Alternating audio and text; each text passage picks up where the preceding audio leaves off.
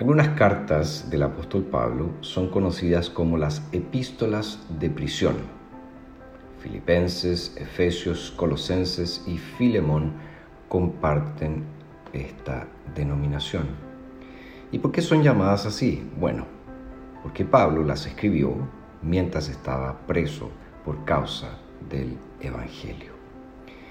Y si notamos particularmente eh, la carta a los colosenses en el capítulo 4, cuando Pablo comienza ya a, a dar sus saludos finales, sus exhortaciones finales, él obviamente pide algunas cosas de parte de los colosenses. Él les presenta a los colosenses ciertos motivos de oración. Ahora, muy, muy llamativo el hecho de que Pablo no les pide que ellos oren para que él pueda salir de la cárcel. En el verso 2 del capítulo 4 dice, perseveren siempre en la oración, vigilando en ella con acción de gracias. A la vez, oren también por nosotros a fin de que el Señor nos abra una puerta para la palabra, para comunicar el misterio de Cristo por el cual estoy aún preso. Oren para que yo lo presente con claridad como me es preciso hablar.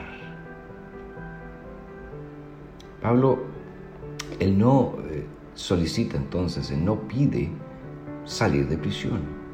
Él solo está pidiendo que los colosenses oren siempre, que tengan una vida consistente de oración como iglesia y que a la vez den gracias en sus eh, oraciones.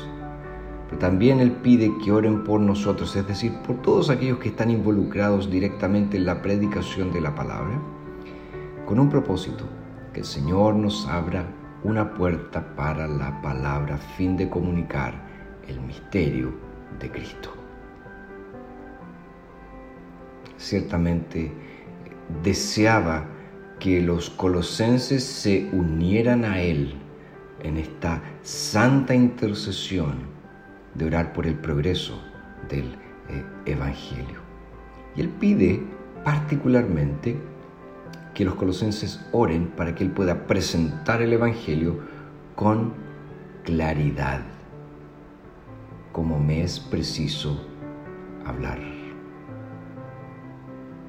Pablo entonces está suplicando que toda la iglesia se una en esta preciosa tarea de interceder para el avance del Evangelio.